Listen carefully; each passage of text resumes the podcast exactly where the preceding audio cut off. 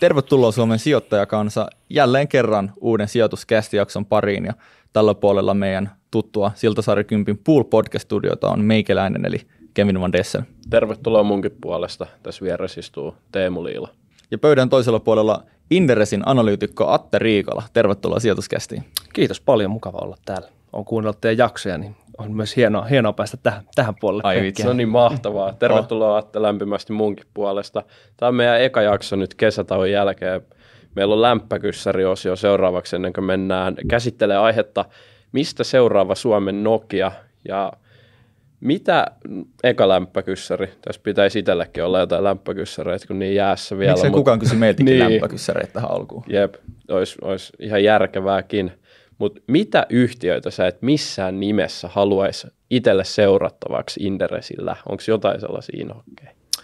No ei nyt suoranaisia inhokkeja, mutta toki ehkä voi todeta, että seuraan tosiaan pääosin niin teknologiasektorin yhtiöitä tällä hetkellä oikeastaan alusta asti. Mm. Aika monenkirjavaa joukkoa voidaan niitäkin tässä podin, äh, podin aikana käydä läpi, mutta mitä en haluaisi seurata, enkä myöskään osaa seurata, on, on bioteknologiayhtiöt, että siellä, siellä tarvittaisiin aika eri koulutusta. Mä sanoin, että kauppiskoulutustaustalla ei pysty seuraamaan niin lääkekehitysyhtiöt. Onneksi löydettiin meille Inderesillekin se Silta se Antti tuossa jokunen aika sitten, että nykyään meiltä löytyy näitäkin yhtiöitä seurannasta, että ne, ne, ne, niissä menisi yli hilseen se, että se Joo. Oma, oma osaaminen ja oikeastaan meidän koko muun analyysitiimin osaaminen, että, että niitä pystyisi niin sivistyneesti analysoimaan, mm. niin se vaatii, vaatii kyllä eri koulutusta. Niin teillä on biotikkifirmoikin seurannassa. Mitä kaikkea teillä on?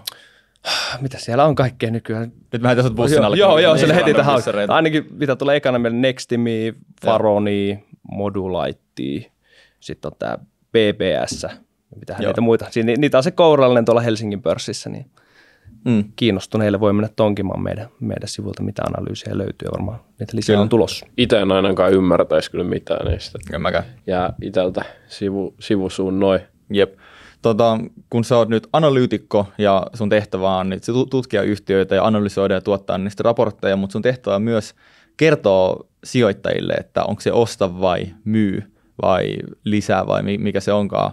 Teille ei pidä suositusta ollenkaan. Niin onko se joskus antanut ostasuosituksen yhtiölle tai osakkeelle silleen, että sä itse kuitenkin mietit, että mä en nykytilanteessa ostaisi tota osaketta? Mm, pääosin jos ostossuosituksen antaa, niin mä oon myös itse sitä mieltä, että mä voisin siihen laittaa rahaa, rahaa kiinni. Että lisää suositukset on toki välillä, koska se henkilökohtaisena sijoittajana sun tuottovaade mm. voi olla korkeampi, mitä se vaikka markkinoiden keski, tai niin kuin, mitä markkina niin kuin se yleinen tuottovaade karkeasti on, että sehän mm. ehkä jos yleistetään, niin osakkeissa tuottovaade on siellä jossain perinteisesti 8-10 prosentin välillä, mm. eikä se niin yleinen, yleinen, niin saattaa vaikka itsekin sijoit- sijoitustoiminnassa mieluummin sitten hakea sitä sanotaan 15-20 pinnaa, jos lähtee sijoittamaan, niin toki, toki tämmöisessä tapauksessa, mutta kyllä niissä niin osta, ostakeisseissä, niin yleensä jos niin on, on ylimääräistä likviditeettiä taskussa, niin kyllä mä aika su- suurimman osan ajasta myös ostan niitä, niitä osakkeita, missä mulla on ostossuositus. Joo. Ei ole käynyt ikin silleen, että sä oot kuitenkin vähän silleen miettinyt, että no, että Teknotri ostaa, mutta en mä nyt ehkä kuitenkaan itse viitti sitä ostaa tässä tilanteessa. No mä en ole koskaan siinä osakkeessa ollut ostettu. Okei. Okay. et, tota, et se, mutta ei, ei, ei, kyllä se, niin se osta on yleisesti. Kyllä sitten, tavallaan yleensä, jos sulla on se fiilis, että pitäisiköhän tässä olla osta, mm. niin silloin sä todennäköisesti sulla on argumentit siihen, että se, se ei ole osta. Tai okay. jos siellä on se joku, että silloin se todennäköisemmin on lisää tai vähennä. Niin, niin. No, mutta, keissi, mutta silleen, se, on, se on ehkä ainakin oma, oma filosofia tuossa. Okei. Okay. Yeah. No se on hyvä niin kuin, teidän analyysi lukevankin kuulla kyllä toi kommentti sitten. Joo. Ainakin Atte analysoi näitä niin kuin täydellä sydämellä, että vain jos saatte itse ostaa. joo, joo. Kyllä. Viimeinen lämpökysymys on tällainen, että kuinka monta leimaa olet parhaimmillaan kerännyt Öllövellissä? Ai vitsi, mä en tuolla Öllövellissä ole tainnut käydä. Et mutta olekaan, pitäisi vetää haalarit uudestaan. Oulun, opis, Oulun joo. opiskelijakevään suurin tapahtuma. Joo, Miten sä joo, se on, ollut siellä? Mä, mä tiedän, missä mä oon ollut silloin, mutta en ole, en ole kertakaan Öllövellissä ollut. Mutta aika monessa muussa opiskelijatapahtumassa okay. kyllä, että ehkä niitä oluita on tullut juotua sen verran, että ihan hyvät ei se leimakorttiin niin laitettu. Mikä on ennätysmäärä leimoja tapahtumassa? en muista. Kertaa aika paljon. kyllä. Joo, hei, tota, siinä oli lämpökyssärit ja hypätään itse niin kuin pihviin, mutta sitä ennen niin pakko kiittää Arnia, eli meidän kaupallista yhteistyökumppania, ja meiltähän on tullut tosi paljon kyselemään näistä Arnin kelloista, mitä me pidetään ranteessa, ei myös jaksoissa, mutta myös kun me vaan tuolla kadulla liikutaan, ja siis siinä se ihme, koska onhan tämmöiset puukellot, niin tosi makeita ja se on kiva, että on ranteessa tämmöistä niin kuin aidosti uniikkia ja suomalaista designia. Kyllä. Esimerkiksi tämä on Loihi Eben, mikä, mikä meikäläisellä on tänään Kyllä. ranteessa. Ja mulla XO Eben. Ja on muuten hauska nähdä, kun meidän DM tullaan heittää, että mitä kelloja on ostettu. Niin Joo, Tulkaahan jatkossakin kertoa, että mitä kelloja te olette ostanut. Joo, se on just näin. Ja me huomattiin, että sulle ei ole Arnin kelloa ranteessa. Mä en tiedä, miksi mit, sä oot kattonut meidän jaksoa, miksi sä oot vielä ostanut Arnin kelloa. Mutta tämä asia pitää korjata. Joten me ajateltiin, että Arnin kanssa voidaan lahjoittaa sulle Loihi Eben, eli samanlainen kello, mikä mulla löytyy ranteesta. Onko Oh. Kyllä. Ai vitsi, tämä on kyllä hyvä, koska mulla ei itse tällä hetkellä ei oikein mitään kelloa, niin tämä tulee kyllä tulee no niin, käyttöön. Kyllä, no tulee niin, käyttöön. Kevinin kyllä, tiimiin. Niin. Joo, just näin. Ja Arnilla on kaikista tuotteista nettisivuilla ilmainen toimitus ja palautus ja meidän koodilla sijoitus 15. Onhan sijoitus 15. Sijoitus 15. Sijoitus 15, 15 prosenttia kaikista tuotteista, joten käyhän ottamassa haltuun. Linkki löytyy jakson ja kuvauksesta. laita meille DM-viestiä, että minkä kello hommasit. Joo, kiinnostaa tietää. Kyllä. Ja nyt päivän pihviin, eli mistä Suomen seuraava Nokia, mutta pohjustetaan koko hommaa nyt vähän, vähän sun niin kuin analyysityöllä, eli sä oot ollut Inderesillä analyytikkona nyt kuusi vuotta oikein? Joo, ihan vähän yli kuusi vuotta, että silloin Noniin. kesällä, kesällä 2017 aloitin. Joo, suht pitkään jo ja aika nuorenakin, niin millaista toi analyytikon hommat oikein on? Mistä sitä lähtisi aloittaa? Se aika moni, monipuolista ainakin, että, tota, ja välillä hektistä, välillä stressaavaa, mutta no tässä aika oikeastaan suoraan koulun penkiltä hyppäsin näihin hommiin. Titteli oli heti alkuun analyytikko, edelleen se on analyytikko, mutta kyllä tässä ehkä voisi sanoa, että tänä päivänä huomattavasti parempi, parempi analyytikko, mm, mitä, mm. mitä siinä, että, että tota, tähän työhön, jos sitä miettii, mitä tähän kuuluu, niin tosiaan sulla on lopulta, lopulta siinä vaiheessa, kun olet täysi, täysipäiväinen analyytikko, joka itsenäistä hommaa tekee, niin ainakin Inderesillä, niin sulla on sanotaan noin kymmenkunta, vähän reilu, vähän alle yhtiötä, mitä seuraat. Ja ajatuksena toki on, että niitä sitten seurataan, että ihan sama mitä niissä tapahtuu. Sulla on se tietty näkemys, silloin ne ennusteet siitä yhtiöstä. Sitten jos uutisvirrassa tapahtuu, yhtiö vaikka tekee jonkun yrityskaupan tai jotain muuta tapahtuu, niin sitten aina meiltä pures, pureskellaan sitten tämä uutinen ja annetaan sitten joko kommentti tai jos on iso, iso uutinen, niin sitten – aina päivitetty näkemys sitten sen uuden, uuden tiedon pohjalta. Mm. Tavallaan ajatuksena, että me pitää pysyä niin hyvin, todella hyvin kärryllä näistä yhtiöistä, mitä seuraa, että sitten muut sijoittajat, jotka taas lukee meidän analyysin, niin pääsee siitä sitten niin nopeasti sen pureskelun tiedon, tiedon äärelle, että ei tarvitse sitten ihan kaikkien kaivaa niitä mm. vuosi, vuosikertomusten liitetietoa ja aina osareissa olla kuuntelemassa niitä tulo, tai tuloswebcasteja tai muuta, että me, meiltä saa sitten ainakin niin kuin, no, meidän näkemyksen sen, si, sen tiedon pohjalta. Toihan on ennen kaikkea niin kuin vaativaa si, siltäkin niin kuin kantilta, että sun pitää olla ihan ajan hermoilla, sun pitää tehdä ne heti ne analyysit, kun tulee uutta tulosta ulos. Petri Kajani kertoi meille pari vuotta sitten, että hänellä on useampikin tota, illanistujaisreissu tai missä hän oli olla, ollut jossain terdellä, niin keskeytynyt sen takia, että on tullut harvia jotain posareita ulos. Se on sanonut kavereille, että nyt me lähdemme analysoimaan ja pari bissen jälkeen vissiin sitten koittanut jotain saada ulos, niin onko sun kohdalle tullut sitten tällaista? Joo, toi on aika, toi on ehkä, jos niitä varjopuolia, niin se tavallaan, että se et voi aina ennakoida, mitä tapahtuu, koska no, yhtiöt voi vaikka antaa just tulosvaroituksia, tai positiivisia tai negatiivisia, vaikka perjantai-iltana, niin no mm. no sitten sä tiedät, että no, tämä pitää nyt sitten viikonlopun aikana pureskella jossain kohtaa, että se on silloin vähän just, jos on vaikka jossain reissussa tai mm. muuta, niin mm. se on joskus, on ollut itsellekin joskus, että on ollut vaikka joku viikonlopun lyhyt ulkomaanmatka tai mökkireissu, ja just siinä perjantaina se tulee se joku vähän isompi uutinen, että tietää, että no voi perhana, että tämä on sitten sunnuntai-illan tai maanantai-aamun niin hoidettava. Joo. hoidettava. Että kyllä niitä, niitä tapahtuu ja ja välillä myös sitten ihan muutenkin arkena, että saattaa olla, että ajatellut, että no tänään mä lähden tässä vaikka kello 18 kotiin, niin sitten sä huomaat sinne vaikka kotimatkalla, että aha nyt 18.30 tuli just se tulosvaroitus, sitten tiedät, no tästä tehdään huomiselle sitten vielä, että se jatkuu, jatkuu se päivä siitä sitten. Onko se ikin pitänyt tehdä analyysiä silleen vähän niin kuin kännissä, että sulla on kolme bissiä alla ja vitsi nyt on pakko seuraavalle aamulle tuottaa? Ei, ei, ei ole, kyllä sitä ei ole, ei ole onneksi tarvinnut kyllä niin, no niin. siinä kohtaa, että se kuitenkin Joo ei tuu, se, se ehkä vaatisi sen, että sit viikolla, viikolla juopottelisi. Kyllä. no niin, sitä, kyllä. Sitten sanotaan, että ainakin itse en pysty ajatustyöhön.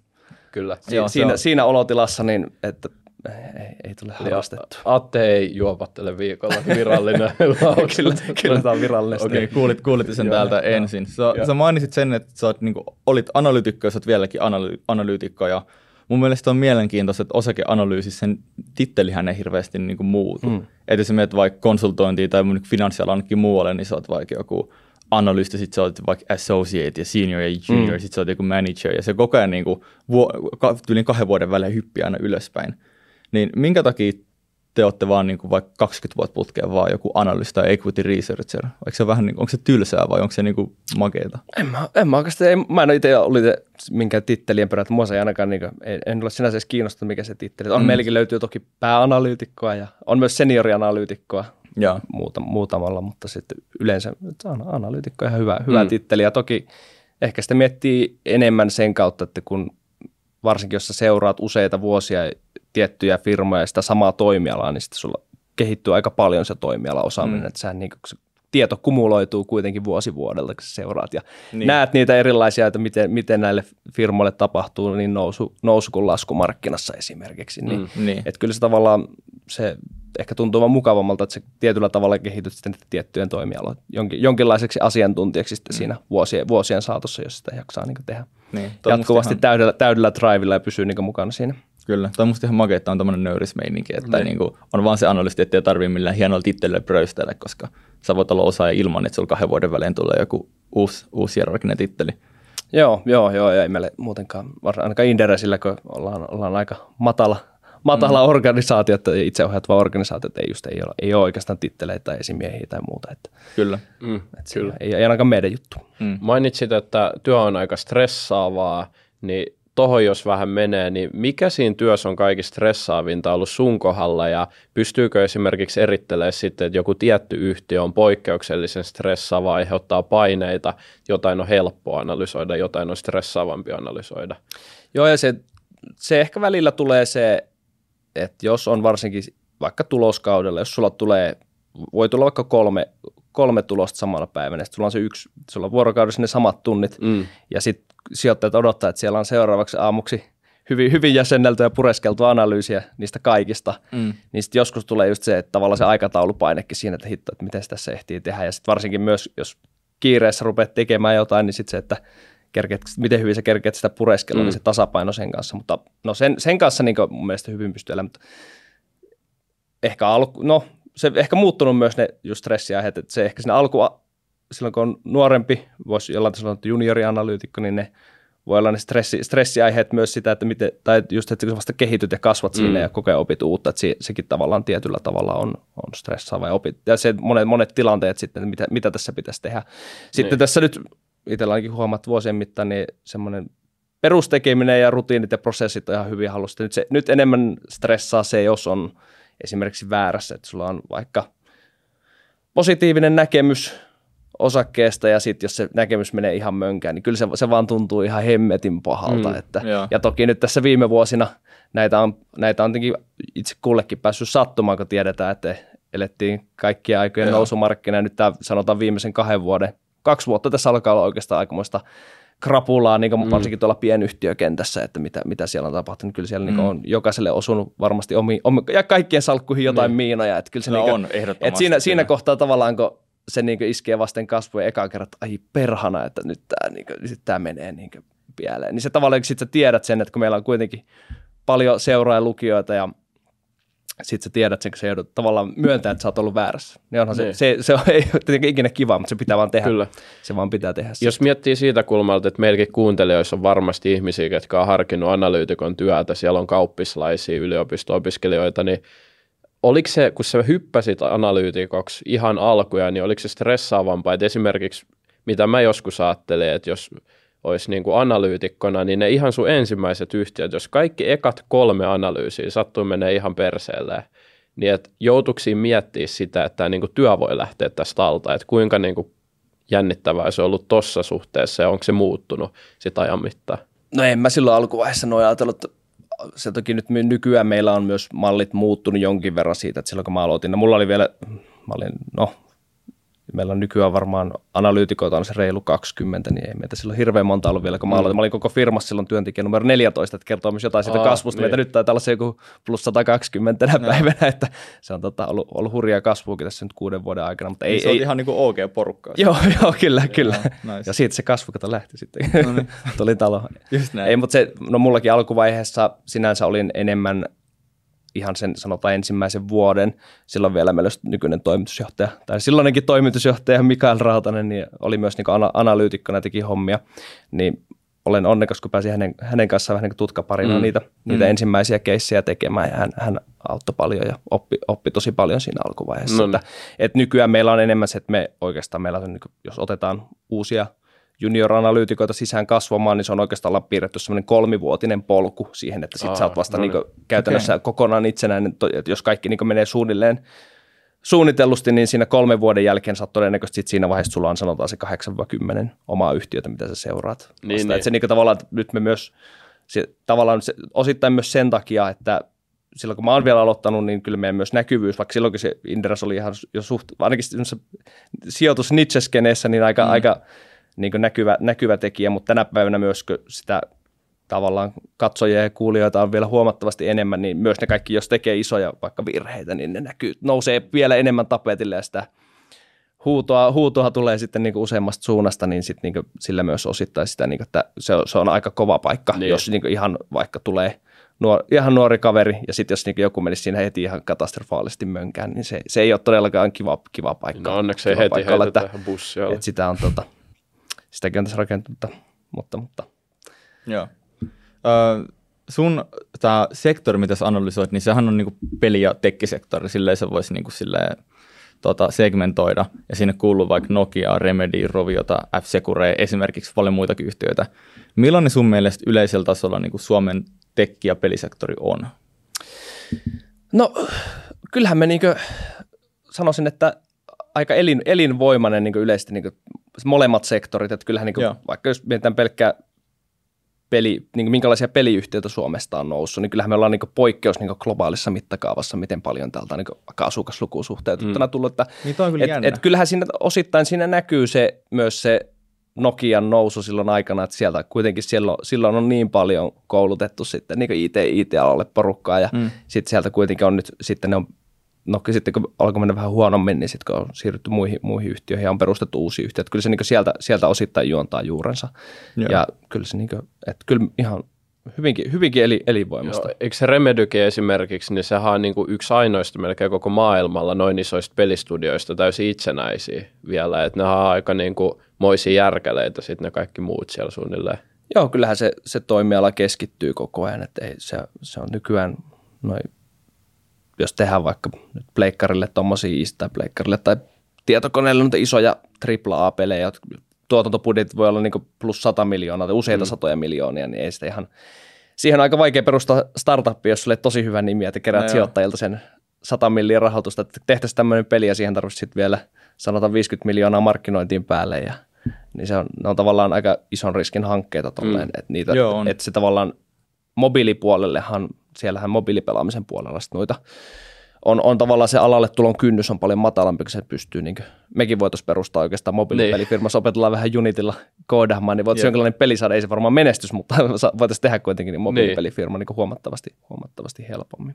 Joo, miten, kun sä mainitsit, että pelisektori on niin menestyksekäs ja meillä on vaikka Remedy, mutta sitten meillä on tämmöisiä niin kuin vaikka Rovio Supercell, mitkä nyt kaikki tietää, niin, no Nokian sä mainitsit ehkä yhtenä syynä, mm. mutta mitä muut, onko se jotain teorioita, että miksi Suomessa tulee niin hemmetin hyviä peliyhtiöitä? Ei, ei, mä luulen, että se on se, että meillä on, meillä on se on lähtenyt ja silloin sieltä varmasti niin Nokia-ajoista ja kyllähän sitä, sieltä ne ensimmäiset periaatteessa vaikka mobiili, mobiilipelit, mitä aikanaan, niin kyllähän me mato, matopelejä niin. ja muita jo kännyköihin silloin, silloin niin ruveta niihin vanhoihin kännyköihin mm. tekemään. Sieltä se on niin lähtenyt pikkuhiljaa ja on ollut silloin aikaisvaiheessa on ollut tämä niin demoskene ja siellä on ollut innokkaita, innokkaita tekijöitä ja on kuitenkin ollut silleen Suomessa ihan hyvä, aina hyvä IT-infra ja muuta, että ollaan sinänsä kuitenkin ollaan niin kehittynyt, kehittynyt mm. maa jo pitkään, että, että se on pystynyt lähteä sitten sieltä. Ja varmasti osittain myös sitten menestys on ruokkinut menestystä, että kun on tullut, tullut niin, näitä kyllä. menestyksiä, niin sitä, sitä kautta se on sitten myös kasvattanut sitä ja on tullut lisää, lisää pääomaa ja lisää innokkaita Joo. innokkaita tekijöitä sektorille. Että kyllä se. Et toki nyt, nyt tietenkin tälleen itse seuraa enemmän pörssiyhtiöitä, mutta silleen, että nyt vaikka sinänsä sanoit, että seuraan pelisektoria, niin kohta mm. ei voi ehkä näin sektorista puhua, niin. nyt tosiaan Seikahan on tehnyt ostotarjouksen Roviosta ja se varmaan menee tässä oikeastaan seuraavien kuukausien aikana läpi, että sitten se poistuu, mm. poistuu myös pörssistä, että tota, sehän se on ollut se suunta, suunta enemmän näillä pelistudioilla, että nuo isot, isot ostaa niitä pois sitten, sitten niin tota, Onko se vähän harmi se, homma, että sit sulla ei ole enää niinku peliyhtiöt, mitä analysoida? Joo, se mullahan Next Games lähti ja silloin tuossa pari vuotta sitten niin. pois, että se kanssa silloin Netflix nosti sen. Että, tuota, niin, kyllä, että kyllä. Sitten jo pari vuotta. Ei sit ihan, ei sit, se on tota, puolitoista vuotta. Kyllä sekin on yllättävän pitkä, ihan silloin, kuin olisi joo. just ollut. Joo, joo, kyllä se aika rientää. Kyllä. Mutta joo, ei voi enää, ei voi sanoa, että on pelianalyytikko, kun enää yksi yhtiö kohta siltä se. Toki nyt saatiin Ruotsista, tota, kun me sinne nyt laajennetaan, niin tuli tämä Starbreeze, ruotsalainen, ruotsalainen pelin kehittäjä, niin se on meillä nyt kanssa Inderesillä seurannassa. Okei, okay. miten, miten toi niinku Rovion ostotapahtuma. Sekin on ollut tosi pitkään jotenkin vireillä ja se osakekurssikin elää tietysti koko ajan. Niin miten sä niin tollaiseen keissiin nyt näin analyytikkona pystyt suhtautumaan, että siellä on se ostotarjous tehty kuitenkin jollain hinnalla, mutta se elää vielä sitä pientä elämää? No nyt se on alkaa olla aika taputeltu juttu. Että kyllä mä, se on kuitenkin hyvä tarjous.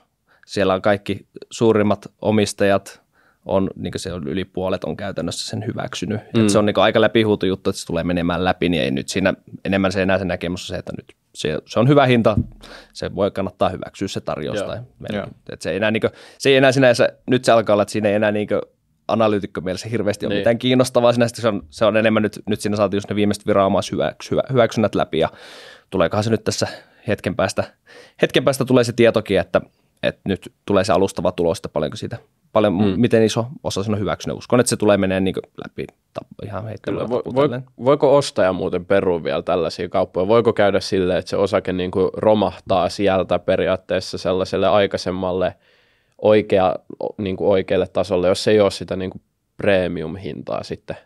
Onhan siellä aina teoriassa varmaan joku, joku pykälä siellä sop, sopimuksessa, millä ehdoilla se voitaisiin vielä se ostotarjous perua, mutta, mutta se vaatisi sitten jonkun tosi mm. poikkeustilanteen. Joo. Et en, en, en, usko semmoiseen tässä, tässä tapauksessa. Mutta joo, toki jos, jos sanotaan, että sitä ostotarjasta se oli, olisi, niin kyllähän se rovi-osake ihan eri tasoilla hin, tai pörssissä, että, että kyllä se niin oli just suhteessa vaikka miten muut mobiilipeliyhtiöt tällä hetkellä hinnoitellaan, mm, hinnoitellaan niin kyllä se niin oli siihen huomattava preemio, että ihan joo. sinänsä hyvä, hyvä, hyvä hinta, vaikka jos katsoo rovien koko pörssitaivalta, niin kyllähän se jäi sinänsä aika kanan lennoksi niin osakekurssi no mielessä. Kyllä. Joo jos me mietittiin tuota kansainvälistä tasoa, Suomessa ollaan aika, aika hyvä, hyvässä tilanteessa tuossa niin pelisektorilla varsinkin, käsittääkseni myös toi tietoturva, f ja muut, niin ihan, ihan hyvän kokoisia firmoja. Mites naapurimaa Ruotsi? Onko tämä sellainen, nämä sun seuraamat teknologiasektorit sellaisia, että voitetaanko me tässäkään Ruotsia sun mielestä niin kuin millään mitalla? Mm, kyllä se vielä Ruotsissa, Ruotsissa vielä niin kaikki tehdään isommin, että kyllähän siellä niin on vielä no niin. huomattavasti, huomattavasti enemmän, enemmän kyllä niin löytyy, Joo. jos vaikka niin tonkin teknologiayhtiöitä tai myös peliyhtiöitä, mitä on listattujakin esimerkiksi, niin kyllähän niitä huomattavasti, huomattavasti enemmän siellä on, että, mm. mutta tota, ei, ei, ihan hyviä, hyviä kakkosia ehkä kokonaisuutena mm. ollaan silti.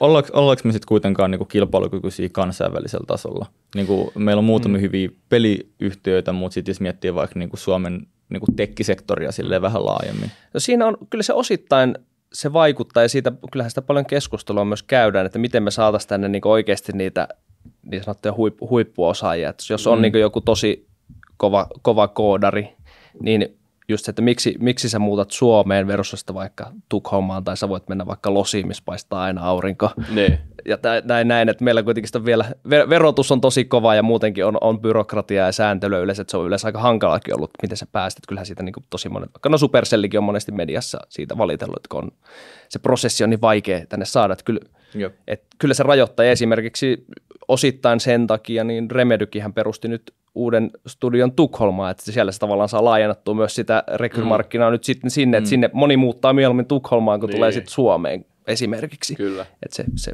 avaa, avaa myös niin Euroopan tasolla enemmän, enemmän mahdollisuuksia. Tuo on aika ikävää, että niin on tämmöinen, sanotaanko nyt vaikka niin sääntö Suomi, että tänne ei haluta, niin kuin osaajat ei halua tulla tänne, koska se on hirveän raskasta tai ö, se on hirveän mm. kallista mm. tai siinä on hirveästi byrokratiaa. Mm eikö se olisi vaan paljon fiksumpaa, että me niinku avataan ovet niille, no joo, siis avattaisiin ovet niinku oikeasti koville osaajille, koska jos sulki eka asia, mikä tuli mieleen niin kilpailukyky rajoittavana tekijänä on se, että no, et vaikea saada osaajia, niin musta se on jotenkin niin no-brainer juttu, se ei enää, että sitä ei olla tehty jo.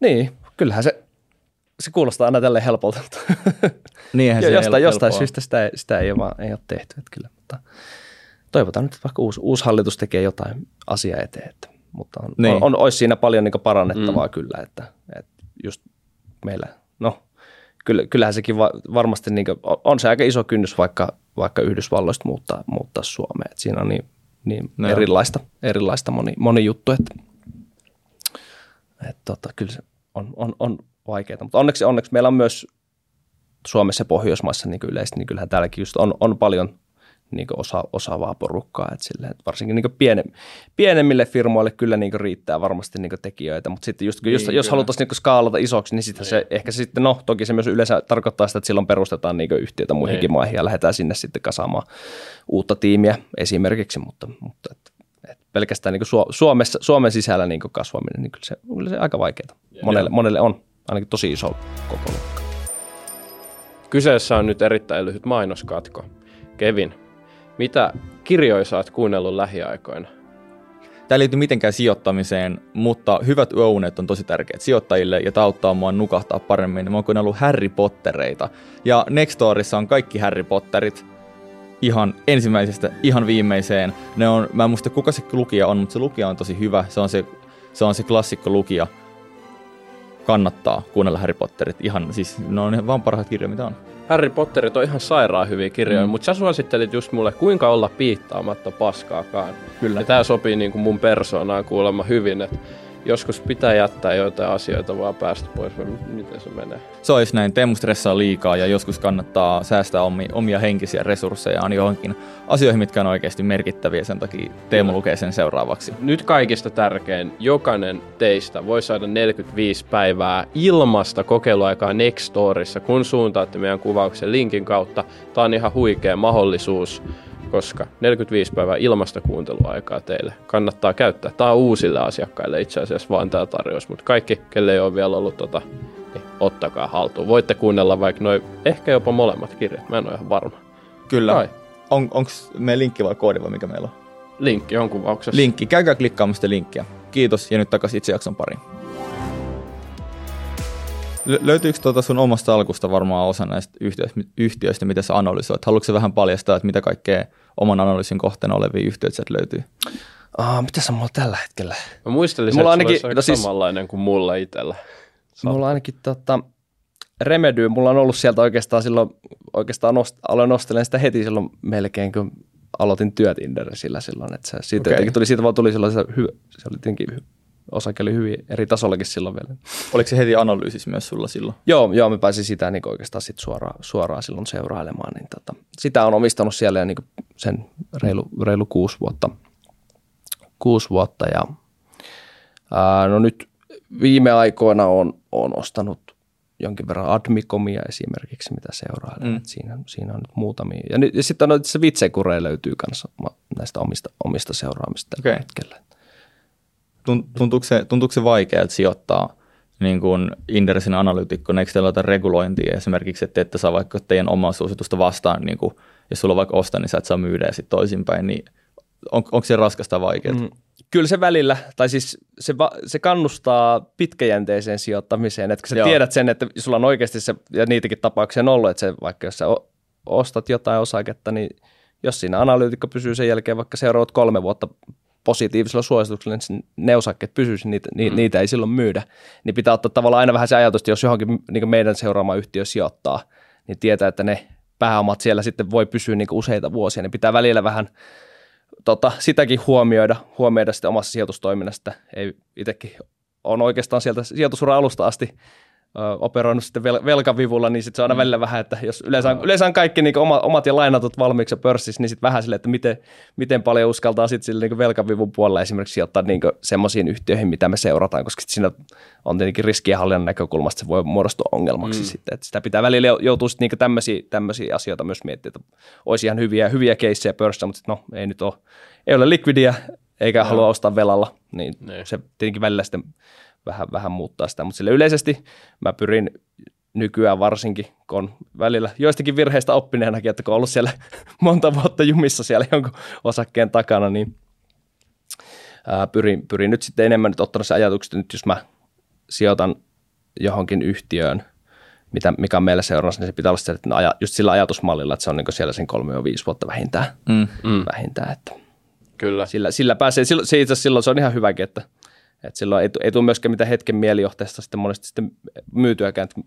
Niin, no, viime vuosina se ei ollut ongelma, mutta esimerkiksi silloin sanotaan muutama vuosi sitten, kun kuitenkin kyllä monet, monet yhtiöt ne aika mukavasti, mukavasti nousi ja tuotti, niin siinä olisi voinut tulla monesti houkutus sitten keventää matkan varrella esimerkiksi mm. liian aikaisin.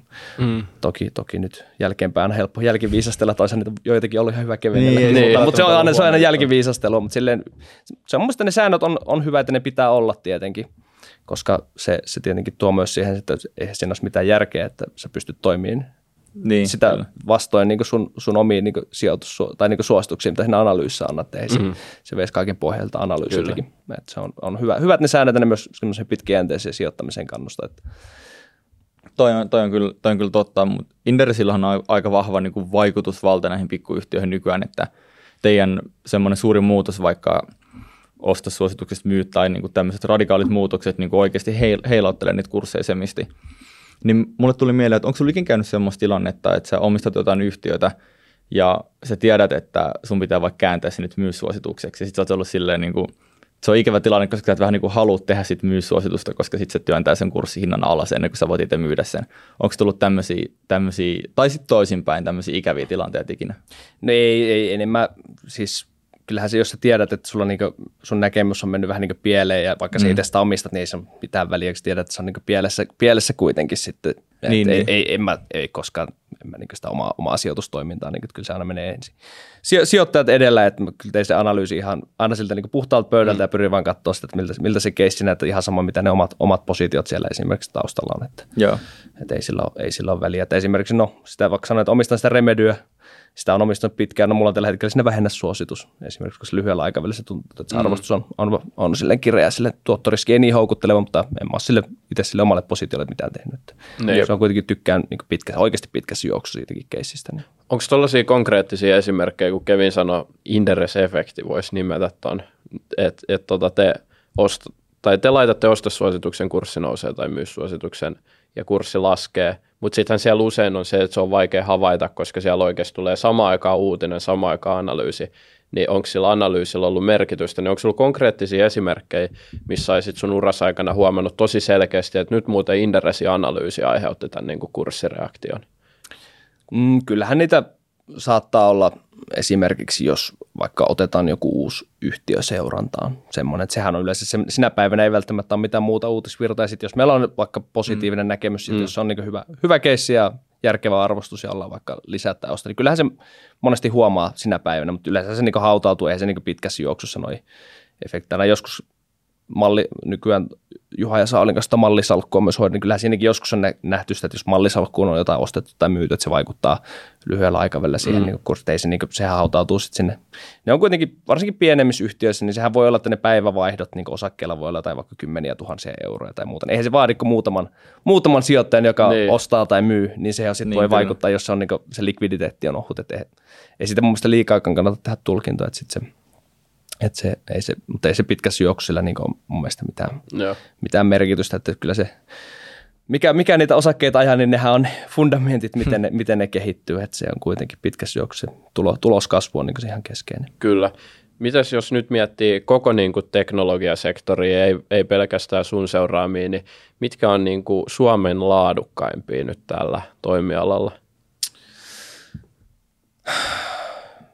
Mitähän tuohon kyllähän siellä jos niin yhtiöitä, yhtiöitä, se vähän, miten, miten aina sen laadun, laadun määrittää, mutta yleensä, jos mm. olet, yleensä se merkki, että jos olet kasvanut hyvin ja sulla on hyvä kannattavuus, teet hyvää kassavirtaa, siinä on jo ihan muutamia, muutamia hyviä poiminta, niin kyllähän se nyt tuolta niin kuin, jos mietitään vähän isompia, niin kyllähän se QT esimerkiksi nousee, nousee niin yhtenä esimerkkinä, mm. että siinä on aika, aika hieno, hieno kasvutarina ja mit, miten ne luvut on, luvut on viime vuosina kehittynyt kyllä, että siinä, siinä niin voi, voi sanoa, että on niin sinänsä laadukas, laadukas yhtiö. Sitten muuten Ö, täytyy, täytyy nostaa niin yleisesti, niin kuin, kyllä mä sanoisin vaikka että oma, omastakin seuraamista, niin Ad, Admicom siellä on, no nyt tietenkin siellä myydään softaa käytännössä niin ra- rakennusalan PK-yrityksille toiminnanohjaukseen, niin nyt on vähän raksasykli on heikko ja nyt lyhyellä tähtäimellä kasvu on hidasta, mutta siinäkin mm. jos katsoo sitä vähän pidempää kuvaa, niin kyllähän siinä on niin tosi kova kasvu taustalla ja kannattavuus ja kassavirta niin todella, todella, todella hyvällä tasolla, että mm. ne on esimerkiksi ihan hyviä pitäisi tästä aina lonkalta, pitäisi pitää tehdä lista etukäteen, niin. että mitä, mitä, mitä kaikkia laadukkaita, laadukkaita on. Tavallaan tykkään myös esimerkiksi F-Securesta. Siellä Joo. kuitenkin on, että se niin kuin, niin lukujen valossa, vaikka kasvu, kasvu ei nyt orgaanisesti mitään vauhdikasta mm. on, mutta sielläkin just, että, että ihan kuluttajat edelleen hyvin ostaa sitä tietoturvapakettia pakettia ja tota, sielläkin just tosi hyvä, hyvä kannattavuus ja kassavirta. Niin mä katsoin, että se on tosi vahvaa se niin kuin oman pääoman tuotto ja kannattavuus. Se oli ihan mielenkiintoisen, niin kuin, mielenkiintoisella tasolla se PE-luku, jos sitä joo. suhteuttaa siihen, että se kuitenkin kasvaa ja kannattavuus on tosi kova. Joo, joo siinä, siinä keississä on ehkä ne pääoman tuottelut vähän hämää, koska sehän irtos siitä, sillä aiemmin, okay. aiemmin oli se vanha F-Secure, missä oli myös vielä tämä yritystietoturvabisnes plus tämä kuluttajatietoturva. Sitten sitä muutettiin nimi Vitsecure, ja sitten Vitsecuresta irtos tämä uusi F-Secure, joka on nyt se niinku kuluttajabisnes Kyllä. pelkästään. Okay. Ja se niinku just, että no, sä irtosit sille, että sun tase oli käytännössä tyhjä, niin jos nyt katsoo niin. vaikka histori- se on tapahtu noin vuosi sitten, niin, niin siellä just siellä tase, tase oli käytännössä, niin siellä ei ollut mitään, niin kyllähän silloin niin. pääoman tuottoluvut on kovia, kun sulla ei ole siellä mitään. Mutta nyt se on ruvennut niin, niin, täyttyä, kun se tekee niin hyvää kassavirtaa. Ja niin. nythän ne teki ison, ison yritysoston laajenee jenkkeihin myös, okay. että, että siinä tuli se aiemmin siinäkin oli se profiili, oli ajatus oli, että no semmoista hidasta vakaata kasvua ja maksetaan pääosin se tulos ulos osinkoina, kun ei kuitenkaan niin investointimahdollisuuksia mm. niin paljon ole, mutta nyt sitten siellä ihan rohkea, rohkea liikku tehtiin ja ostettiin sitten yri, aika iso iso tota, yritys myös Jenkeistä vastaava, niin. vastaava ja aika hyvin vel, velkavivulla, että siinä otti ihan hyvin velkaa siihen, että sillä, sillä kassavirtaprofiililla se voi tehdäkin, mutta siinä nyt tavallaan muuttuu, muuttuu vähän se profiili nyt erilaiseksi sitten. Joo, mutta, niin kyllä. Mutta kyllä. tavallaan voi olla pitkässä juoksussa niin nyt arvonluontimahdollisuudet on paremmat, mutta lyhyellä aikavälillä vähän kohottaa sitä riskitasoa. Niin. Mutta ihan näillä arvostustasoilla ihan kiinnostavaa tosiaan meidänkin ennusteessa, jos siinä pitää vähän katsoa sinne ensi vuoteen, missä yritysosto näkyy kunnolla, niin se just mm.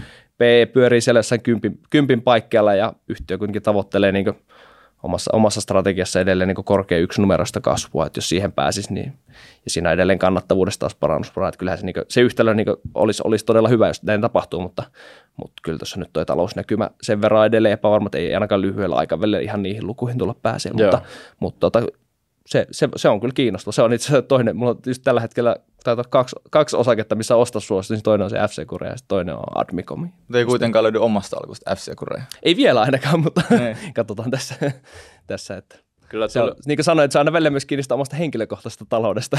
Niin on toi, ostaa. niin kuin se on, että nyt jos sä ostat aina salkun mm. täyteen niitä, nyt sun mm. pitää huomioida myös se, että sit jos sä haluat tehdä uuden investoinnin niin johonkin uuteen omakotitaloon, niin sit jos sulle on myyssuosituksia, niin sä et pysty keräämään siihen sitä puskuria ainakaan osakkeista. Se, se, se on itse asiassa just, just näin, tuossa voisi sanoa, että just siinä joulukuussa 2021 ostettiin just tota tyttökaverin kanssa talo tuosta Puna, punavuoresta, niin niillä kuitenkin jonkun verran hintaa on, niin sitä velkaa, velkaa sen verran. Niin, pitää, niin. pitää tässä varautua korkojen nousuun. Niin, eli, sä, eli sä eka kävit niin kuin Inderesin toimistolla käskeä, että nyt laittaa suositusta, sitten niin, käy, käy suosituksia. Ei, ei, ei, ei, ei, mun ei, ei tarvinnut myydä osata, mutta itse ihan hyvä, hyvä tämmöinen myös, että mi, miten sijoittaminen ja säästäminen on hauska, hauska ja hyvä, hyvä tapa, koska siinäkin mä pystyin osan mun osakkeista, mitä mä omistan, niin mä vaan panttasin ne pankille. Niin mä en tarvinnut oma, omaa rahoitusta, ei tarvinnut okay. laittaa ollenkaan, että se tavallaan se käsiraha, että siinä vielä silloin valuaatiot oli vielä korkeat noilla teknologioilla. No niin.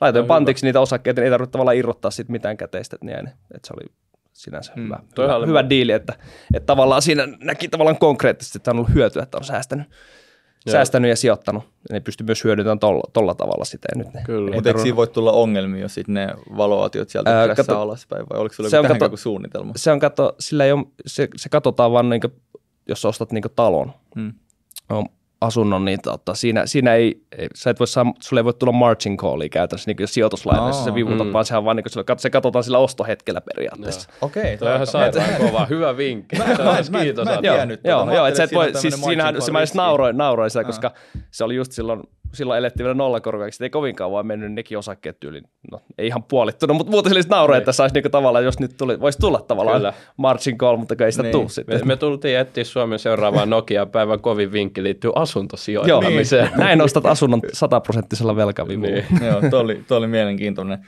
Noista kiinnostavista Suomen laadukkaimmista tekkiyrityksistä tuli mieleen, kun onhan paljon yhtiöitä, jotka ei ole pörssissä ollenkaan. Niin onko se joku tekkiyritys, mikä olisi makea saada pörssiin, joka ei nyt ole Suomen pörssissä? Tuleeko sinulle mitään mieleen?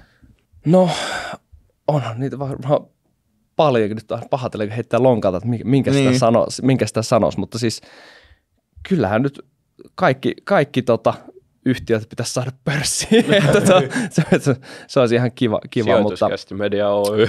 niin. mutta, tota, ei vielä. Pelisektorilta on perhana paha, kun sielläkään ei oikein siellä ei ole potentiaalisia kandidaatteja ihan hirveästi, hirveästi tällä hetkellä. Niin. Suurin osa on niinku suoraan ostettu, ostettu ja niinku to, jonkun toisen alle.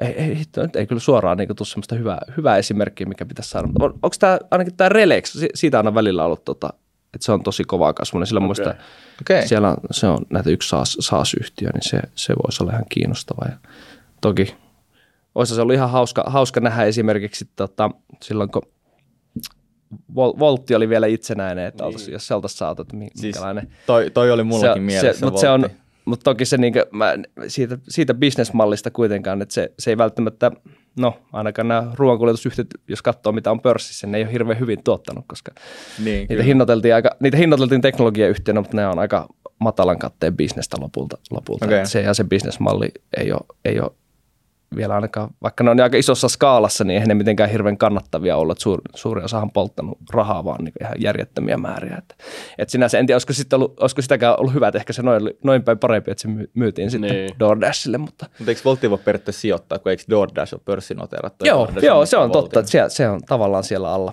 alla nyt. Että. Kyllä. No. Mulle tuli Fatser mieleen, mutta sitten mä älysin, että eihän Fatser ole teknologiayritys. se, se on varmaan se yle, yleisin, mitä aina kaikki, Fatser pitäisi saada pörssiin. Se, se, se olisi semmoinen kansanosake, että kaikki niin. tietää, että niin, se, on totta. se on totta. Mutta se on, se on noissa teknologiafirmoissa, niitä sitten no vähän, moni, moni menee tuolla aika niin pinnan alla kuitenkin. Ja kuitenkin suurin osahan, aika vähän on käytännössä niin kuluttaja, kuluttajille suunnattuja niin tek, tekkifirmoja mm. Suomessa. Että se on niin kuin, ne varsinkin niin kasvaa isoksi. Mm. Että se on aika harvinaista.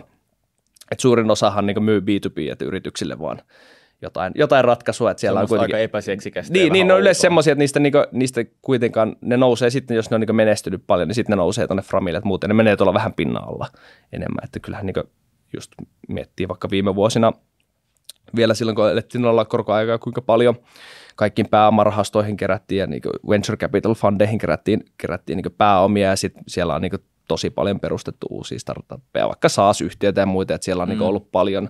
Aina löytyy se, että me nyt tämä yhtiö perustetaan ja tällä ratkaistaan yritykselle tämä ongelma, on niin tosi paljon niitä pieniä mm. ollut. Ja nyt sitten taas, nyt kun mennään laskumarkkinoissa, niin nyt varmaan alkaa se konsolidaatioaalto, että ei nyt me tarvitaan se yksi, yksi kokonaisratkaisu, että yhtiöt haluaa ostaa sitä yhdeltä luukulta mahdollisimman paljon, että nyt sitten niitä lyödään sitten yhteen, yhteen tässä, tehdään okay. yritysosta ja muuta. Ja. muuta että se on ehkä se sykli, miten se yleensä menee, mutta joo, ei, ei sieltä, sieltä, puolelta nyt ei niin nouse, nouse hirveästi niin suoraan nimiä, mitä, mitä toivoisi oikein saavansa. Mutta toki toivoisin ihan yleisesti, että olisi taas kiva, että pikkuhiljaa tuo markkinatilanne vähän rauhoittus ja se niin sanottu listautumisikkuna aukeaisi Helsingin pörssi, että tänä vuonna on ollut aika hiljasta. Että, että siitä on kuitenkin puhuttu paljon, paljon niitä on siellä valmi, valmistellaan, valmistellaan mm. noita. Yeah listautumisilla on paljon niin sitä kiinnostusta edelleen on paljon, mutta se enemmän toi nyt se on tuosta markkinatilanteesta kiinni. Että jännä nähdä, että nähdäänkö nyt tästä vielä loppuvuodesta joku, jokunen ipo, ei, ei voi tietää, mutta että toivotaan, että viimeistään ens, ensi vuonna olisi taas hanat auki senkin osalta. Toivottavasti Kyllä. tänä vuonnakin olisi kiva saada jotain. Se tuo aina piristysruiskea mun mielestä niin kuin pörssiin, kun tulee joku uusi, uusi ipo.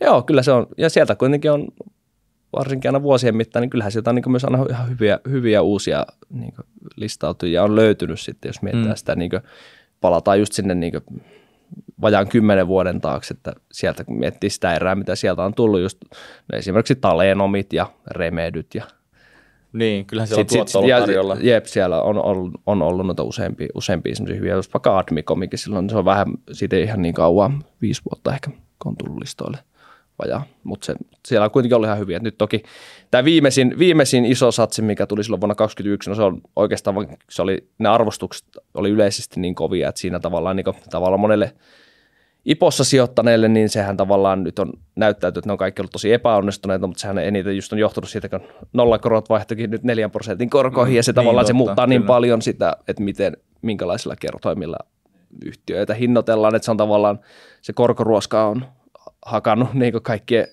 kaikkien niiden niin valuaatioita alaspäin. Pääosin on siellä toki, ei kaikilla mennyt operatiivistikaan niin hyvin, mutta siellä tavallaan ehkä niitä, niitä pitäisi just enem, enemmänkin vielä tutkia, että kun ne on aika moni niistä, kun sijoittajat on siipeisenä vähän niin kuin että nämä meni huonosti, mm. niitä on myyty ja ne, tosi monessa on kurssit painunut aika paljon alas. Kyllä.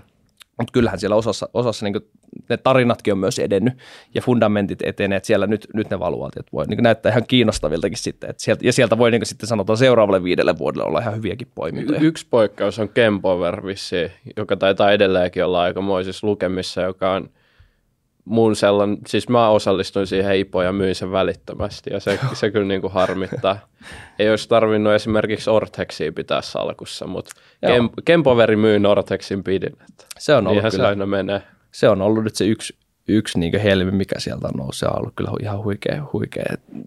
Toivotaan, että siitä, siitä saadaan sitten semmoinen – seuraava tota, vieläkin niin globaalisti. Siinä on tavallaan mm. potentiaalia, jos piti puhua myös niistä, niin, että totta, tavallaan, että tavallaan semmoisia, niin missä on niin uuden Nokian aiheita, niin ne on toki ei silti ihan niin isossa mittakaavassa, mutta siinä, tavallaan, että siinä on tavallaan nyt yhtiö, mikä voi skaalata, skaalata niin aika isosti vielä globaalisti, että siinä, siinä on mahdollisuuksia, että päästä niin kuin, vaikka mm. niin kuin use, useamman miljardin liikevaihtoon niin tosi pitkässä juoksussa, mutta kyllä se tietenkin vaatii vielä paljon. Ja onhan, onhan siihen myös jo hinnoiteltu aika paljon hyvää sisään, mutta se on kyllä ollut, ei voi nostaa hattua sinne, että siellä, siellä on tosi hyvin, hyvin hoidettu hommat. Niihin nostaa hattua osakkeenomistajille, jotka ei malttanut pitää sitä toisin kuin Teemu. Joo, mutta niin. mut, mut se, on kyllä, se on kyllä yksi helmiö. Tota, meillekin on, mä laitoin Twitteriin jonkun mun salku ja sitten sinne tuli siis mun mielestä monta kommenttia, että missä on Kempover.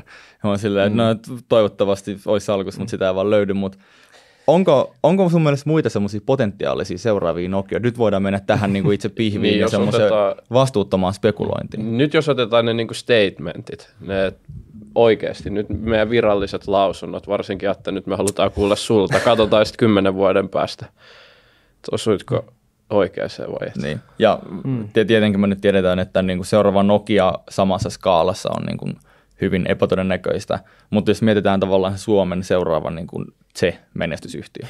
Niin, se on aina helppo, kun sen kokonaan voisi sanoa, mutta kyllä täytyy sanoa, kun sitä aina, tuo on tuo kliseinen kysymys, no mikä on Suomen seuraava Nokia? Niin, Mä en kyllä. usko, että se on hyvin pieni todennäköisyys, että me saadaan vastaava menestys. Ja haluuko enää. kukaan edes välttämättä, että se on seuraava Nokia vai halutaanko ihan jotain muuta kuin se et, tota, kauhean...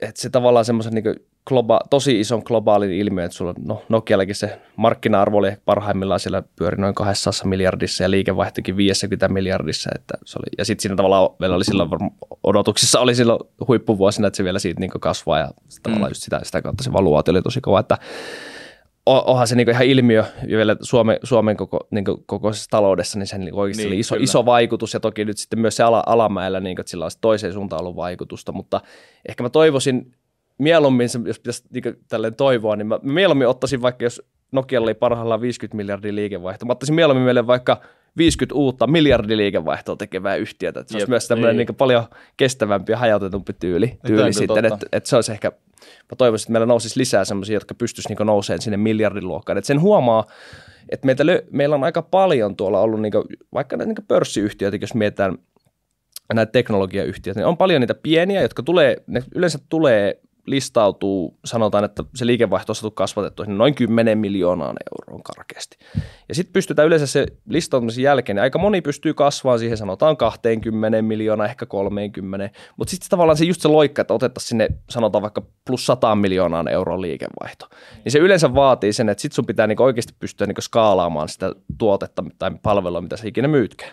Ja se, se tuntuu, että se on niinku, sit monelle se, niinku, mihin, mihin se niinku kompastuu, kompastuu se homma jossain kohtaa. Että se, se tavallaan joku, joku siinä on, että paljon, paljon on, päästään siihen niin niin kuin, aika ehkä keskisuureksi, mutta sitten jos haluttaisiin niin isompaan mittakaavaan, niin sitten siinä aina se, se on ollut niin tosi vaikeaa. Ja toki se on niin vaikeaa yleisestikin, että, että ehkä siinä sitten on myös osittain se, että jos sä haluat päästä niin tosi isoksi, niin sitten sun pitää mennä yleensä niin Yhdysvaltojen markkinoille.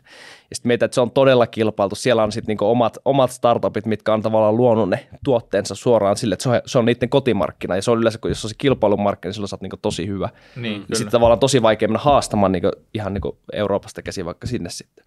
Että se on tosi, monesti myös käy toisinpäin, että sitten tulee jenkkiyhtiö, tulee Eurooppaan ja ne sitten niinku saattaa voittaa markkinaosuuksia meidän yhtiöltä. Mutta niin. mut ja yleisesti sitten kyllähän niinku suomalaisille yhtiöille riittäisi se, että päästäisiin vaikka siihen satojen miljoonien liikevaihtoon, niin jos vaikka pystyt Pohjoismaiden tasolla skaalaamaan sitä bisnestä, mutta kyllä se, se, se on vaan, se on pirun vaikeaa se niin. ulko, ulkomaille meno, että se on tässä ihan nyt hauskaa pystyy vähän niin itsekin samaistumaan, kun mehän ollaan Inderesillä ollaan myös tota, niin tässä nyt laajentumassa Ruotsiin. Että ei, se ei ole vaan niin, että se on Excelissä tosi helppoa, että hei, nyt tästä mennään tonne. Niin. Sitten vaan myydään, kokoinen myydään markkina. Tämän kokoinen niin, markkina, joo, otetaan tästä tämän verran osuutta. Niin sehän yleensä se ajatus monella sijoittajalla, että hei nyt, tämä on tehnyt näin hyvin Suomessa tämä jutu, nyt me lähdetään tonne.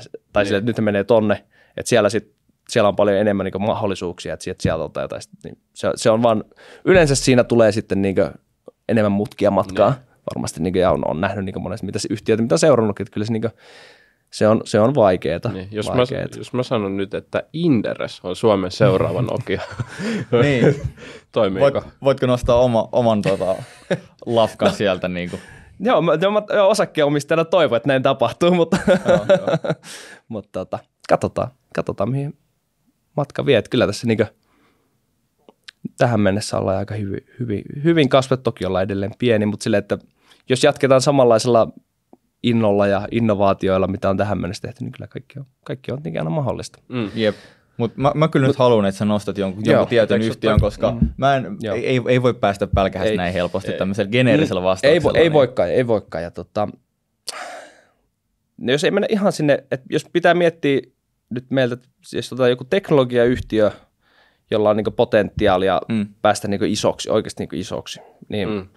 Kyllä niin nyky, nykyisistä mitä meillä on esimerkiksi Helsingin pörssissä, ne on ehkä ne, mitä, mitä tässä niin kannattaa niin, petsata, mitä, mitä hevosia, niin kyllä mä teoriassa sanoisin, että kuuteella on, on tavallaan se, että se on, se on kuitenkin rakentanut sitä niin globaalia jakeluverkosta, sillä on noita tosi isoja asiakkuuksia ja siellä mm. on tavallaan vielä paljon laajen, laajentumismahdollisuuksia. Ja yhtiö on myös osoittanut sen, että sehän monesti myös vaatii, että se ei riitä, että sä oot, jos olet vaikka jonkun yksittäisen tuotteen lähtenyt sillä kasvamaan, yleensähän menestyvät firmat, jotka oikeasti kasvaa isoiksi, ne pystyy myös sitten kehittämään joko sisäisesti täysin niin uusia bisneksiä siihen kylkeen tai uusia tuotealueita tai muuta laajentaa sitä oma, omaa palettia niin, tai tekemään yritysostoja, mitä kautta mm. sitten kasvamaan, niin tuntuu, että QT on pystynyt myös no esimerkiksi tehdä muutamia yritysostoja, mikä on niin, tosi hyvin istunut siihen niiden tuote, tuotetarjoamaan ja sitä kautta näyttänyt, että pystytään ylläpitämään sitä vahvaa kasvua. Toki se edelleen, sehän on vielä mittakaavalta, mitä kuutenkin markkina-arvo tänä päivänä, onko se enää kahta miljardia tai alle kaksi miljardia. Siellä huipuissa oli, huipuissaan kävi siellä noin neljässä miljardissa. Niin. Et sehän vielä globaalissa mittakaavassa silloin vielä Jenkeissä se menee melkein siinäkin kohtaa vielä small cap kategoriaa, että, mutta sille, että, että siinä tavallaan siinä se pystyy tavallaan piirtämään sen, että se voisi se vois olla niin kuin, niin kuin huomattavasti vielä isompi, isompi mm, mutta a, aika sen näyttää, että sen, jos pitäisi niin kuin tällä hetkellä olevista sanoa, niin kyllä mä sen nostaisin niin semmoiseksi niin potentiaalisemmaksi, millä on niin kuin niin kuin, mahdollisuus kasvaa vielä selkeästi iso, isommaksi. Mm. Ei sekään mikään kirkossa kuulutettu juttu toki ole. Että. Joo, ei, no ei seuraava, joo. seuraava Nokia, ja, niin välttämättä ole ikinä hirveän Mutta mut täytyy sitten muuten, kyllä mä sen niin kuin, sillä niin kuin Ken Power on myös semmoinen, että mm. sillä, se, se, siinä näkee kanssa, että siinä on niin nyt potentiaalia. Ei nyt ihan uudeksi Nokiaksi, mutta just siihen kun puhuisit, että jos saadaan näitä miljardi, miljardiluokan yhtiöitä, niin kyllä siinä niin kuin, niin siinä, siinä on kyllä edelleen siihen niin aiheita hyvin, hyvinkin. Et siinä on varmaan kaksikko, jos nostetaan tästä. No niin, hienoa. Ja In... ehkä nostetaan vielä, nyt täytyy just vähän spekuloida, niin heitetään ihan villi, villikortti toi okay. tämä tota, Aiforia, joka on tota, näitä tonne enemmän me Luiro, Luiro Antti seuraa. En osaa, en osaa hirveästi siitä niin bisneksestä sanoa, mutta sielläkin käytännössä tehdään niin teko, tekoälyllä – se, seulotaan ja autetaan käytännössä niin patologeja tunnistamaan, tunnistamaan sitten, että onko siellä niin syöpää, syöpää esimerkiksi näissä niin aineistossa, mitä otetaan potilailta, että se niin tehostaa, tehostaa lääkärien työtä. Ja siellä myös hyvin vielä alkuvaiheessa, mutta siinäkin tavallaan, jos, jos se tuote saataisiin skaalattua, niin siellä on jo saatu ensimmäisiä niin tärkeitä asiakkuuksia. Että jos okay. se saadaan sitten skaalattua globaalisti kaikki, kaikki maailman sairaaloihin, niin sitten siinäkin voisi olla niinku potentiaalia niin, kasvaa kyllä. huomattavasti, huomattavasti isommaksi. Mutta aina näitä. Mä olisin heittänyt Inderesin kolmanneksi, mutta okei, okay, toikin käy. Tämä on kiinnostava. Tuosta joku voi koota itselleen semmoisen niin kuin Nokia 2.0 spekulointisalkun ja niin. toivoo, että joku niistä osuu. Kyllä. Kyllä. Ja ennen kuin me mennään meidän klassikkokyssäriin, niin me annetaan Atelle tällainen sijoituskästin kangaskassi puuvillaan, mutta ennen kuin mä annan tämän sulle, niin mun pitää kertoa nyt katsojille, että myös tekin voitte voittaa tällaisen arvonnasta. Kymmenen sijoituskästi kangaskassia menee tässä elokuussa arvontaan kaikkien Suomen osakesäästäjiin liittyneiden kesken. Teidän pitää muistaa sinne kampanjakoodi-osioon, kun te liitytte kirjoittaa vaan koodin sijoituskästi niin sitten te osallistutte arvontaan. Ja, no ennen kuin mä annan vielä tämän sulle, niin mä kysyn sulta nyt, että olet Suomen osakesäästäjien jäsen. No totta kai, no, totta, totta kai, kai, mä olen jo pitkään. Niin. No niin sit Atte ansaitsee. niin, niin, ja teidänkin kannattaa liittyä sinne. Kiitos. Tota, eiks niin, sinne kannattaa liittyä nyt. Joo, kyllä se on ollut, se on hyvä, että sieltähän mm. saa meidänkin Inderes, Inderes Premiumista, niistä saa alennusta. No siitä me ollaan puhuttu siitä täällä Atte monta kertaa, mutta kaikki ei ole vieläkään okay. Suomen osakesäästöjen niin. jäseni. Ja oikeasti transaktiokulut on kyllä niin paljon halvempia, että mä sain se, mikä se on pari euron maksuun, kun pitää liittyä, niin sekin niin kuin maksettiin heti jo paris viikossa pois, kun teki pari transaktioa, niin loistavaa. Mutta nyt vielä se klassikko kysymys, eli Atte, sun mielipide kryptovaluutoista – Oletko miettinyt tätä valmiiksi? Tekkisektorin analyytikkona nyt kiinnostavat kuulla sun Joo, tota, mä, mä itse asiassa olen sijoittanut, sijoittanut myös Bitcoinin ja Ethereumiin silloin ihan testimielessä – vuonna 2021 silloin, kun oltiin vielä, oli hype, hype kovimmillaan taisi olla. Silloin, silloin pystyi, mm. vielä, silloin pystyi vielä Binanssessakin ostaa luottokortilla kryptoja, niin mä kokeilin, että miltä sitä nyt tuntuu omistaa näitä kryptoja. Ostin, ostin niitä ja nehän nousi heti niin paljon, että sai kuitattua seurauskuus luottokorttilasku sillä no, kryptovoitoilla, että mä, mä oon voitollinen kryptosijoittaja, mutta sen jälkeen mä en enää niihin koskenut, koska mä niinku ajattelin siinä varsinkin huumassa, että okei, että nämä nyt näyttää, että tässä, niinku, tässä on tulossa niinku jotain, jotain isoa, isoa tästä, mutta sitten no toki tälle olen, osakemies ja myös oma, oma työ vie aika paljon aikaa, niin just, että ei ole vain sitä niin, niin paljon aikaa, että alkaisi perehtyä tosi syvällisesti, että pystyisi niin ymmärtämään, en mä sitä teknologiasta mm. osaa suoraan sanoa, että mitä, mitä siellä taustalla käytännössä on. Mm. Mutta sitten, tota, ja sitten ehkä se, niin mikä mä tavallaan, niin kuin, musta ihan tosi kiva, että jos ihmiset on vaikka vaurastunut kryptovaluutalla ja tehnyt sillä tuottoa, niin se on ihan jees, mutta sitten yle, yleisesti vaan se tavallaan se varsinkin mentaliteetti monien, monien näiden vaikka niin valuutteen ympäriksi tuntuu, että se on vähän pump, pumppausmeininkiä, että se niin kuin, tavallaan että se arvo, arvo tulee vaan sitten joku toinen hölmö ostaa niitä sulta kalliimmalla pois. Sitten mä, en, mä en vielä oikein hiffannut ihan, että osakkeessa yleensä pystyt, sä tiedät sen, että tavallaan se, se osakkeen arvo on ne tulevaisuuden kassavirrat, niin mä en oikein tiedä, mistä, mistä se niiden kaikkien valuutteen arvo sitten lopulta tulee. Et mm. Mä tavallaan nostan, että joo, esimerkiksi Bitcoinissa varmasti se tulee niinku pysymään tuolla, koska se on tavallaan sillä, se on saanut jo niin ison tavallaan joukon, jotka uskoo siihen, niin yleensä, ja se on vähän, mä vertaisin sitä niin vaihtoehtoiseksi sijoitukseksi, että se on vähän, vähän niin sijoitus johonkin taiteeseen tai muuta. Jos sillä niin moni näkee, että sillä on joku arvo, niin kyllähän sillä sitten tavallaan on, on arvoa, mutta sitten just, että mä en, mä en vielä sitten, mä en tiedä, onko sillä vielä mitään niin tavall, tavallisen pulliaisen näkökulmasta tullut vielä niin järkeviä käyttökohteita, että se, niinku, tai mä en usko, että se, niinku, se vaatisi sen jonkun, että se, niinku, että se vielä tuosta niinku isosta tulisi, että se niinku tulisi tosi mainstreamiksi, se olisi tosi helppo käyttää ja muuta, mm. että se olisi niinku jollain tavalla parempi, että en mä muuten usko, että se niinku, pitkässä juoksussa niin kuin, on muuta kuin tuommoinen speku, spekuloinnin, spekuloinnin väline sitten lopulta, lopulta. mutta en, en, en, en, tuomitse missään nimessä, mutta tota, en, en, tällä hetkellä myöskään omista. Mutta sanotaan näin, että jos mulla, mulla tällä hetkellä ei ole, että jos olisi tosi paljon vaikka ylimääräistä, yli, ylimääräistä varallisuutta, niin voisin, voisin pienen osan ihan vaan niin allokoida vaikka just bitcoiniin Noniin. laittaa, mutta ei, ei tällä hetkellä ei, ei, ei löydy. No niin siinä, siinä kuulitte mielipiteen kryptovaluutoista jälleen kerran, kun saadaan mielipide tai jotain, mitä me ollaan sanottu. Näin pitäisi koota sille yhteen kaikki. Joskus katsoa sitten kymmenen vuoden päästä, miltä tämä näyttää. Mutta ö, kiitos, että olit sijoituskäsissä vieraan. Tuo oli tosi kiitos kiva saada sinut tänne. Joo, kiitos. Oli mukava, mukava käydä. Ja kiitos myös kaikille kuuntelijoille ja katsojille. Jos olette täällä vielä nytten tässä kohtaa, niin muistakaa tykätä. Jos olette tubessa, niin tilatkaa. Suurin osa meidän kuuntelijoista ei tilaa meidän kanavaa. Kyllä, joten... näin monta ei tilaa. Ikka tai Aaro tai joku tähän. tähän varmasti. Kyllä, joten jos olette yksi niistä, niin tilatkaa kanava, se oikeasti jeesaa meitä tosi paljon. Ja Spotify, antakaa niitä tähtiä, sekin jeesaa tosi paljon. Kyllä. Mutta ei se sen enempää, me nähdään ja kuullaan ensi kerran. Kiitos ja se on moro. moro.